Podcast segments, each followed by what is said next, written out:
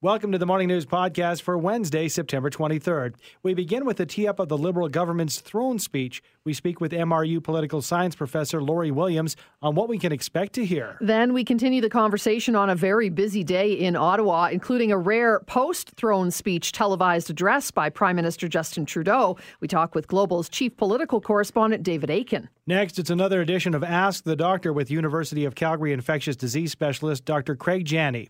Dr. Jenne answers coronavirus questions as sent in by you. And finally, as cases of COVID 19 continue to rise in younger people, we look at the approach being taken to address the issue. We speak with a neuroscientist from Carleton University who says the key is to focus on messaging surrounding physical distancing.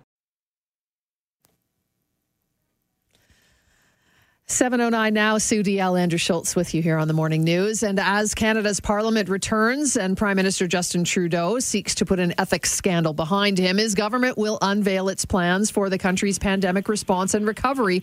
And with more details on what to expect later today when the throne speech comes down, we're joined now by political science professor at Mount Royal University, Lori Williams. Hi, Lori. Hi, Sue. Well, thanks so much for joining us. I mean, obviously, you, you don't know, none of us do, but if you can look into your crystal ball, what do you think? The Prime Minister might focus most on? Is it obviously going to be pandemic response? It is. Uh, and so it's going to be both economic and healthcare focused with respect to those things.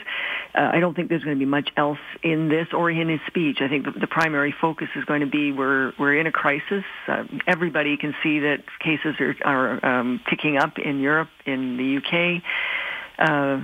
And even in Ontario and Quebec right now, to some degree in Alberta, the concern is this is the, the second wave perhaps coming and that, that we need for the economy, for the health of Canadians, we need to really focus on, on trying to deal with the crisis. Lori, has there ever been a more anticipated or perhaps more important uh, throne speech in, in the past uh, couple of decades? There have been a couple where we've not only had, had um, crises that mm-hmm. were um, potentially sort of on the horizon, but where there were speeches made by the prime minister outside of that, addressing the nation as a whole. Stephen Harper did that in 2008. Um, there was an economic crisis at that time, but also a threat um, that the, the Liberals, NDP, and Bloc were going to offer to, to govern the country in place of, of um, the Conservatives who were, who were trying to govern with a minority. So again, here we're seeing Mr. Trudeau trying to govern with a minority in the face of a, a significant healthcare and economic crisis, and um, and and of course he's, he's going to appeal to to Canadians in terms of what we all need to do to pull together to try to deal with this, not just in terms of of healthcare, but in terms of of the economy and what the government is going to do to help with that. And Lori, as you mentioned, so we know the the throne speech comes down just after noon, and then the prime minister, as you alluded to, will speak to the country later on. So when when the the throne speech comes down, will he throw money at this uh, pandemic response to continue to try and calm? Calm fears, or is it more just words that we'll we'll hear today? What do you expect? There's going to have to be something in, in practice. I mean, this is this is not something where he can coast. Um, the key to his success uh, as, as a continuing prime minister and in the next election, whenever that happens, hinges on on confidence in this government's ability to deal with the, the healthcare crisis that has economic consequences of such a significant degree. Uh, it can't just be words. It's got to be actions, but there's also got to be a balance there. There's a lot of concern about how much money has already been spent, not just by Canada, but by you know, countries around the world. Um, how to do that in a way that is that is prudent. Um, essentially, pitching this as to some degree an investment in the future. Um, and and something that is necessary, not something that is, you know, sort of imagining what what lovely things we could do for Canada. Mm. Uh, is going to be about managing this this crisis. Managing the crisis and a continuation, perhaps, of CERB, which officially ends this Sunday. But I guess we just can't, uh, you know, flip the switch and have it off. So, are we expecting it longer than extension, uh, an extension of another month? Do you think we could see this till the end of the year? Uh, difficult to know how long it's going to go uh, or even what form it's going to take. I don't know if it'll just be CERB. It's, it's looking like from the signals we're seeing an expanded employment insurance uh, system. I think also they're going to be looking at, and the NDP is certainly demanding paid sick leave, and that makes sense. If you want people, particularly part-time healthcare workers, to stay home if they're sick, we just saw an outbreak at Foothills where a staff member went in when they were symptomatic. There's got to be money available to people so that they can afford to take the time off. So that's, I think, going to have to be part of this as well. Child care to help um, women to get back to work. This recession that's been caused by CERB is being called a she-cession because of the disproportionate impact on women. Um, in order for them to go back to work, there's got to be uh, something in the way of childcare. And of course, we're seeing money already announced with respect to that. Um, the the the economic recovery plan has to be part of this as well, though. So not only how are we going to manage this, how are we going to manage if there is an uptick in cases, but what's the plan for economic recovery? What are the investments in uh, the economy that are going to help us not just weather this storm, but to grow um, going into the future? And that's where things like this, this electric car um, vehicle strategy come into play.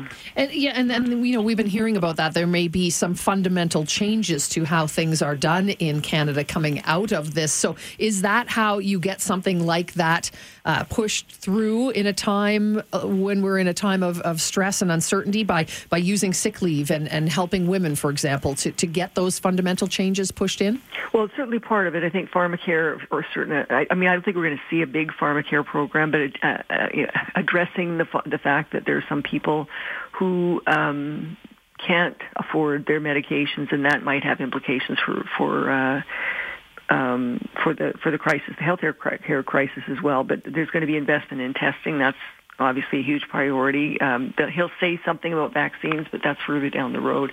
The priorities are going to be things like testing and, and giving people the ability to stay away from uh, the workplace when they are symptomatic and, and cover them if they, as many are doing, unfortunately, suffering symptoms over a longer period of time. You know, you know, there was a chatter weeks ago about, you know, today we could be uh, told that we're going to the polls again. That has seemed to have uh, dampened and uh, that uh, seems to have gone away. I think a lot of people would be shocked if that was the case.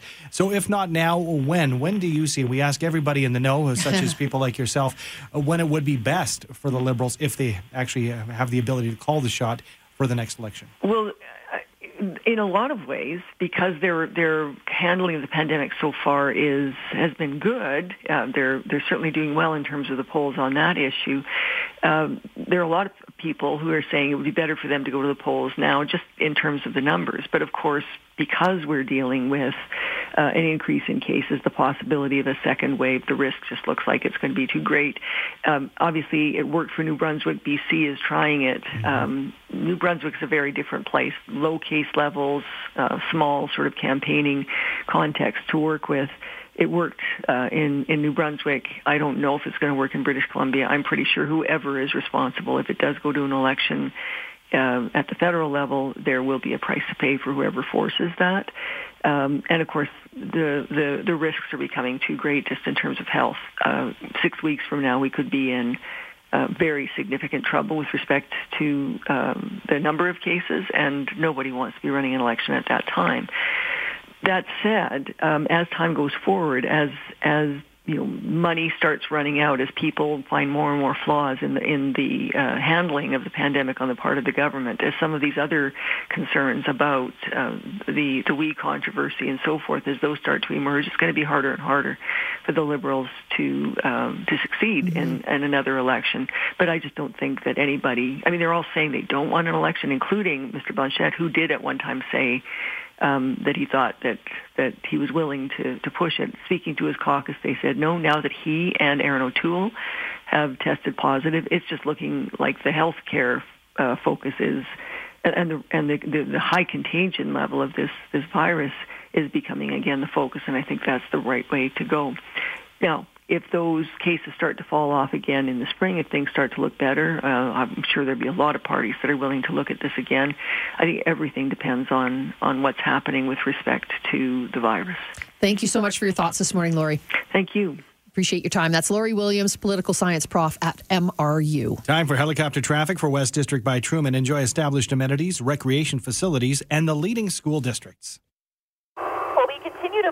situation down here in the southwest, or southeast rather, Highway 22X and 104th Street, so just east of Stony Trail. We have a major collision here that had closed the highway. We just watched as crews reopen traffic in both directions, uh, so traffic is now moving through.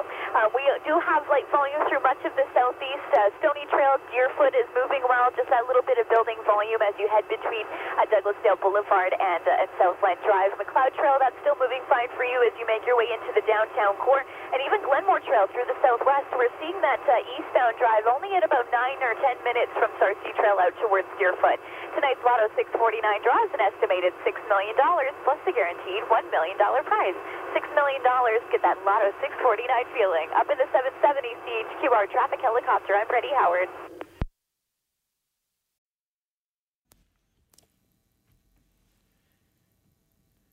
721 on the morning news. A big day in the nation's capital. A speech from the throne this afternoon, followed by a possible confidence vote in the coming days.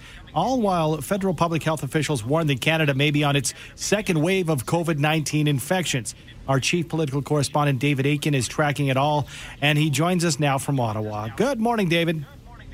Morning, guys. Well, let's start with the throne speech. Uh, what can we expect to see today? We well, I, I, wish we'd have lots of details about the mm. government's plan, but generally, throne speeches are about the vision thing. So I think that's going to be mostly what we'll talk about. Of course, it's the Governor General, Julie Payette, who actually reads the, the government's mission. And she's going to talk about, I think, three broad themes. The first is the health crisis. There's no question uh, that is still top of mind in voters' minds. It's top of mind among many governments, uh, be they in Alberta, be they here in Ottawa. So uh, look for everything from what the federal government is doing on vaccines to PPE to supporting provincial governments and local health authorities as they try to get a hold of the virus to economic recovery, uh, both in broad terms, but also at the household level. Because don't forget, the CERB, the Canada Emergency Response Benefit, it ends this week. And most of those on the CERB, about 3 million people, will transition to what's called a simplified employment insurance program. But there's still about a million people now getting the CERB that won't qualify for EI. And that's the self-employed, for example. The government has said it does have a, a benefits, a new benefits plan that it wants to put into place, but legislation is going to be needed. So you'll hear something about that. And finally, I think the government wants to come back to one of its themes uh, that it, it really wanted to emphasize a bit more three weeks ago, maybe less so now, but it's still going to be there. And that is the green recovery, the idea of build back better. You might have heard that phrase being used a lot by progressive politicians all over the world, build back better. Um, the sorts of things where you might have heard in Ontario this week, there was an announcement by Ford. They're going to retool a, a car plant to build electric vehicles. They'll do it with some government f- money. That's the sort of thing that the feds uh, like to put their uh, shoulder behind. Uh, David, big theme obviously is the pandemic and the recovery from mm-hmm. it, and the you know frank talk yesterday from Canada's top public health official, Dr. Theresa Tam.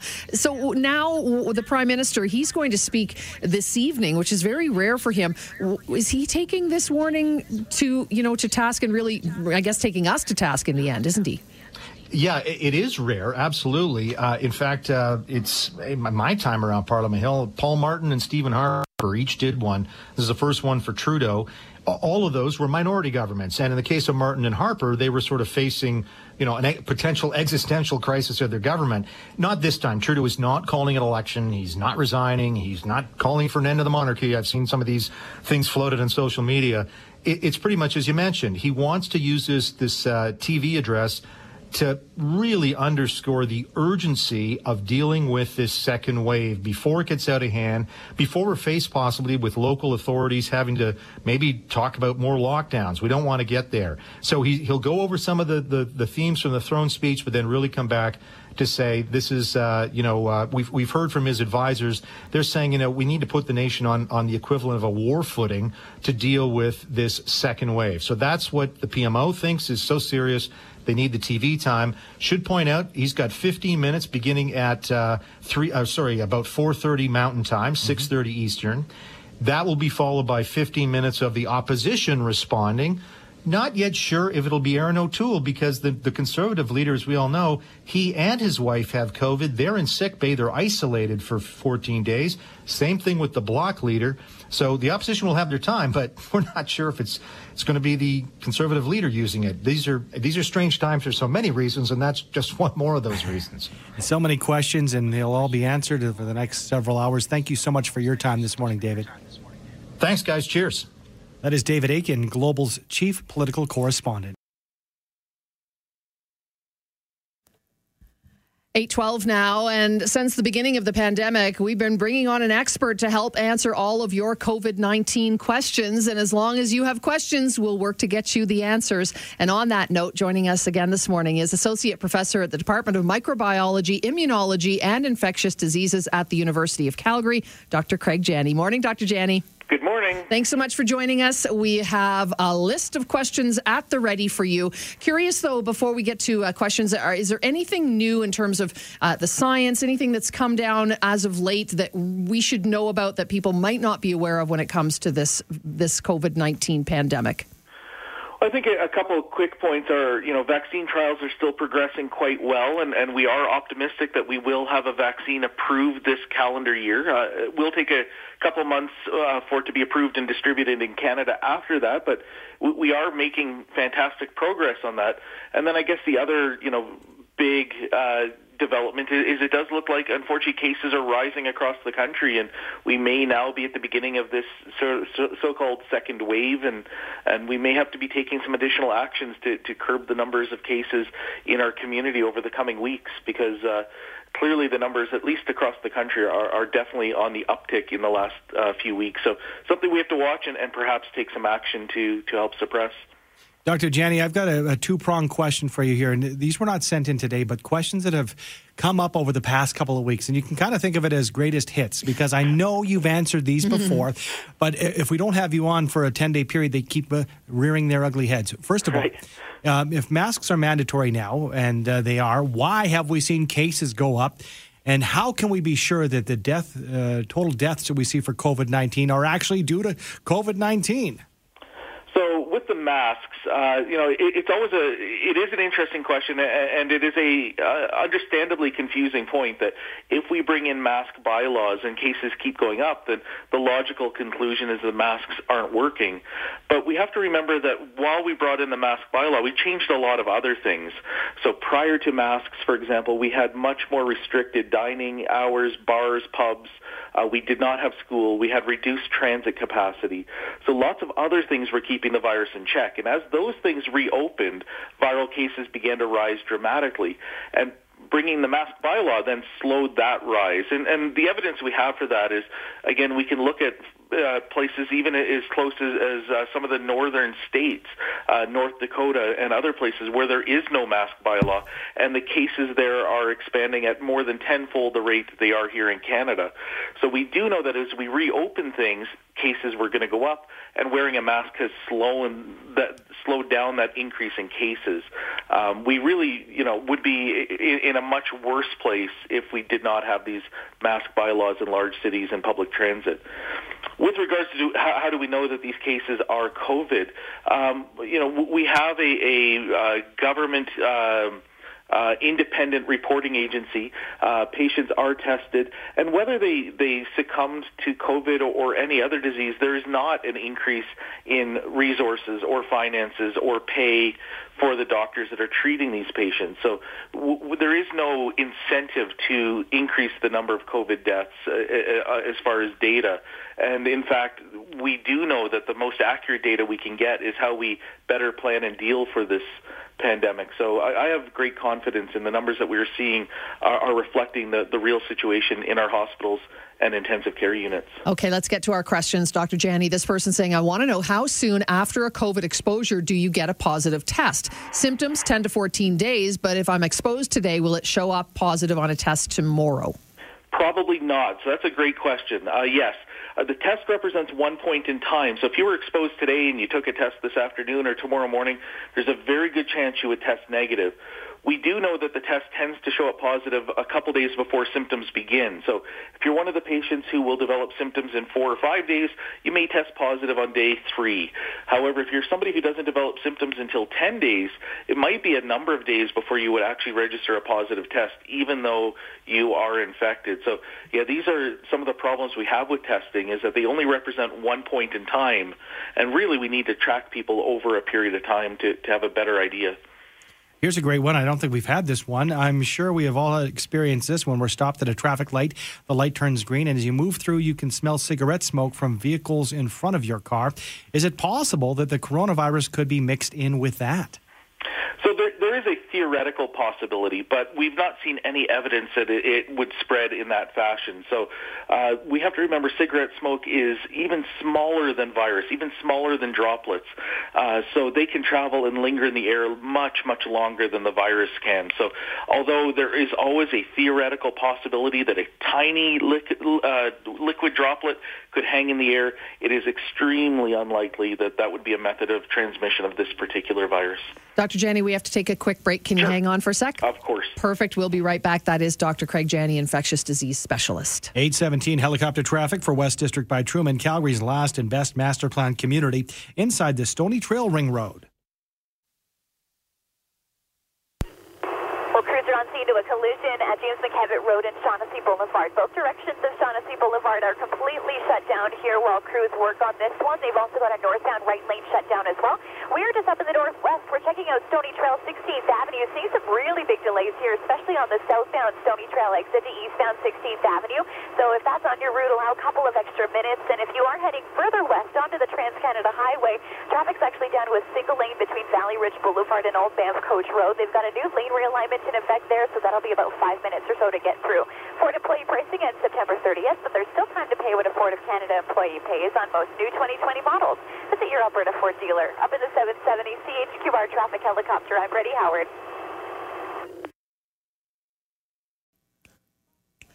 820 and uh, still with us dr craig jenne associate professor department of microbiology immunology and infectious diseases at the university of calgary. Uh, we'll get right back to the questions for you. Still have a handful to go. This texter says i'm 66 had lung infection pneumonia and a former smoker. I need to wear a mask at work for eight hours a day. Is this healthy on my lungs? I seem to be short of breath when talking yeah, so this is uh, again a, a good question. It, I would first recommend go ahead and, and talk to a family doctor. Uh, you know, make sure there's nothing underlying uh, uh, conditions in there. But we do know that, for example, in healthy individuals where we've we've done the direct testing, that we can't measure any difference in, for example, blood oxygen levels if you're wearing a mask all day or not. And keep in mind that physicians and other healthcare providers do wear a mask all day, every day, and they don't have any direct impact on their lungs or blood oxygenation. That's not to say that there are, are some people in the community that will have difficulties, and these are exactly the questions you need to be asking your family doctor. Got another one here that uh, is fairly recent news here. The CDC posted over the weekend that the virus travels as an aerosol, which means it travels much further than a droplet. Then the post was taken down. A little confusing here. We're wondering what your thoughts are, Dr. Jenne. Does it uh, travel in droplets or as an aerosol or a combination? So yeah, th- this is definitely confusing, and, and one of the problems perhaps with with some of the public health agencies in the United States. The virus definitely moves in both forms, so droplet, and it is clearly capable of an aerosol. What we do know is that the vast majority of cases do not behave like an aerosol. And the reason why we can say that is other viruses that are truly aerosol, like measles, will infect an entire room. That's not the case with this particular virus. So it is capable of it, and in rare situations there will be aerosol-based transmission, but the vast majority of cases are droplet-based and sort of restricted still to that two-meter range for, for most transmissions. So that relates to this next question, then, Chris asking paper or cloth only trap or stop particles or droplets? Uh, COVID 19 virus is one micron in size. Why bother with masks at all? Shouldn't we all be using the N95? So yes, uh, all of that is accurate, except the virus is largely, when it's uh, released from the body, still contained in some tiny lipid or liquid droplet. So the, the virus can be really tiny. It's actually smaller than a micron, but the, the liquid around it makes it a little bit bigger. What we do know is that although some virus can get through a paper mask or, or a, a fabric mask, we do reduce transmission by more than sixfold. So clearly those masks are reducing and, and capturing the vast majority of virus. Some can escape, but they're reducing infection by more than sixfold. Before we let you go, your thoughts on the reopening of uh, schools, the cases we've seen. Is this what you'd expect, uh, or is it more cases or less? I think it's actually a little less than I was expecting. So I think this is good news. You know, we've seen reports now that 97% of schools so far are virus free, which is great news. Uh, the other, uh, I think, good news story in this is how quickly cases have been identified, isolated, and schools are making those tough decisions. We're not soldiering on when a, when a person's identified, they're asked to stay home. Contacts are asked to stay home, and I think those were the tough decisions that we wanted to see made. And as long as we keep doing this, we will continue to progress safely. Definitely some positive step forward. Thank you very much, Dr. Jenne. Always love your time. Take care, guys. Thanks for joining us. That's Dr. Craig Jenne, Associate Prof in Microbiology, Immunology, and Infectious Diseases at the U of C.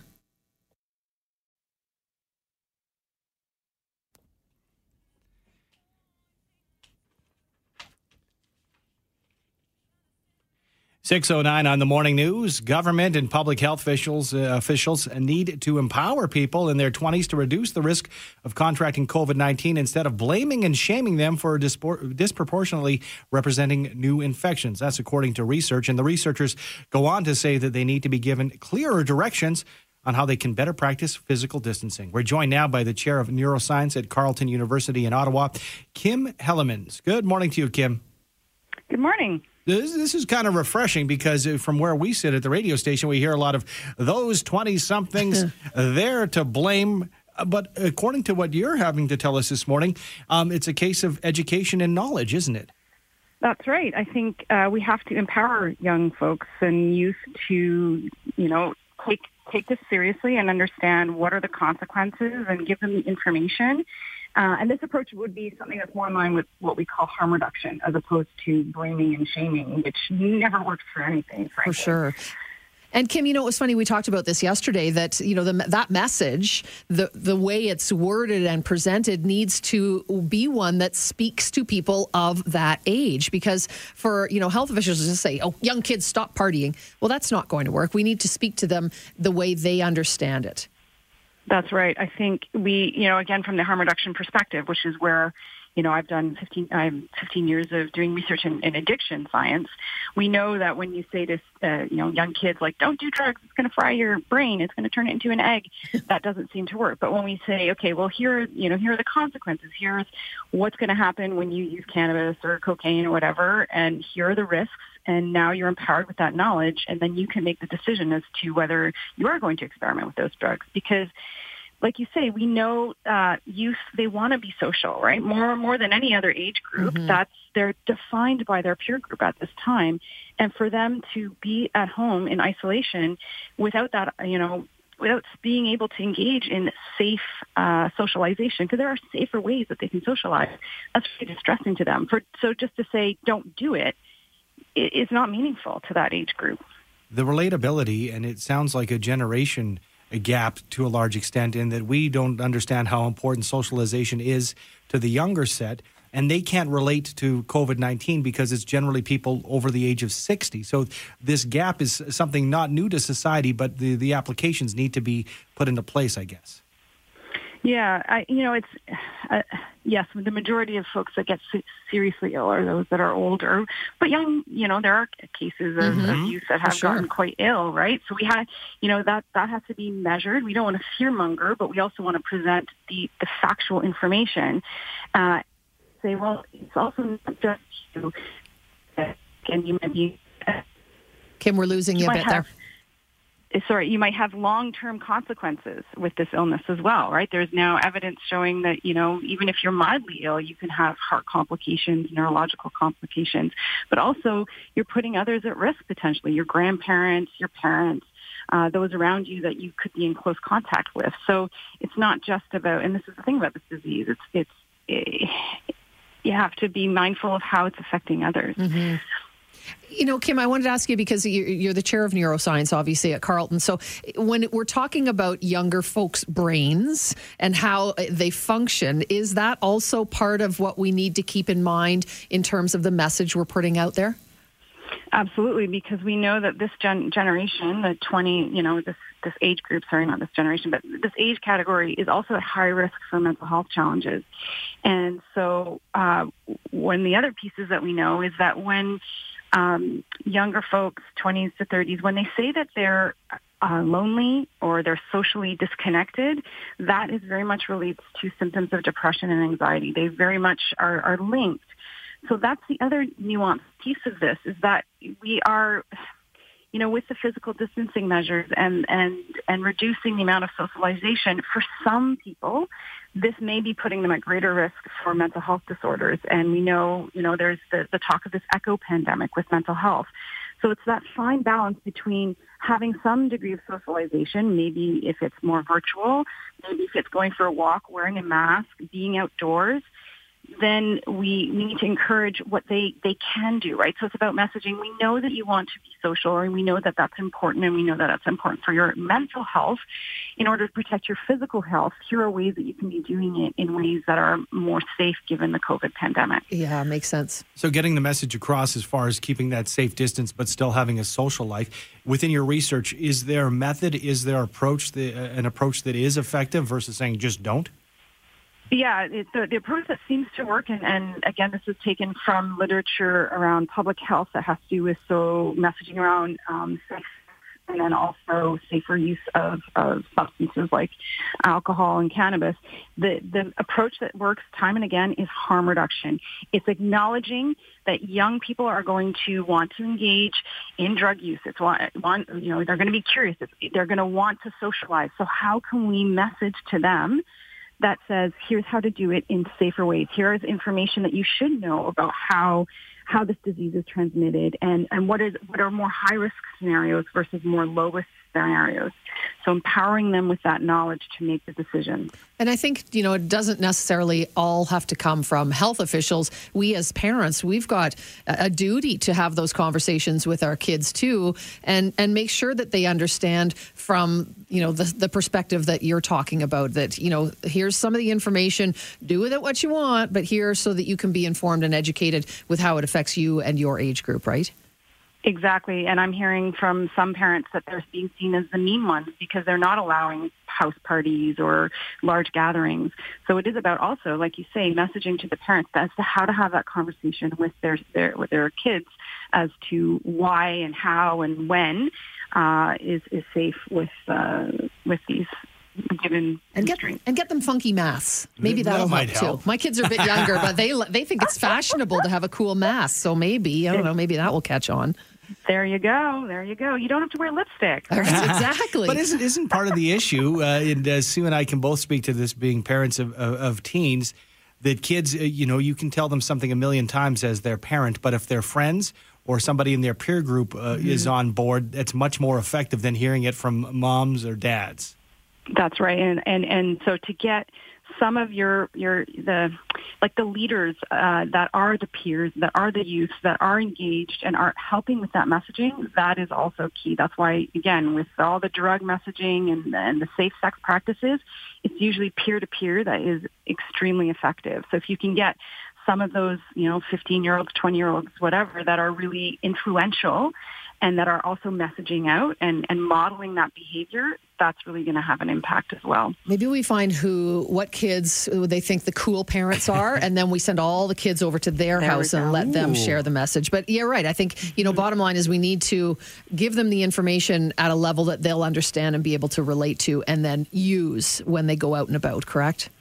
That's right. And on platforms that resonate with them, right? right? You know, a lot of the messaging comes on Twitter. Very few youth are on Twitter, right? Use those social media platforms, yeah. Instagram, TikTok, that sends out those messages in really positive, empowering ways, and it will come across. Great point. Perfect. Thank you so much for joining us. A great discussion. Appreciate your time. You're welcome. Thanks. Have a good one. You too. That's Kim Hellemans Chair of Neuroscience at Carleton University in Ottawa. 617 helicopter traffic for West District by Truman, a mix of unique single family homes, townhomes, and condos. Traveling through the southeast this morning, Glenmore Trail at, at 68th Street. There is still construction there that has traffic down to a single lane westbound. There are speed restrictions through that area as well. Once you pass that spot, though, uh, westbound Glenmore is moving well out towards Deerfoot. Over on the southwest end of Glenmore Trail, just the ongoing construction at Sarcee Trail and Highway 8 to worry about. Watch for the lane realignments and signage through that area. Um, we do have light volume, though, eastbound Glenmore Trail from Sarcee Trail out towards Deerfoot. And Deerfoot Trail itself, northbound lane sitting at that standard nine minute drive from Stony Trail up towards 17th Avenue. Southbound's off to a pretty good start, too, as you come off the QE2 down towards Memorial. Ford employee pricing ends September 30th, but there's still time to pay what a Ford of Canada employee pays on most new 2020 Ford models. Visit your Alberta Ford dealer. For the 770 CHQR traffic helicopter, I'm Brady Howard.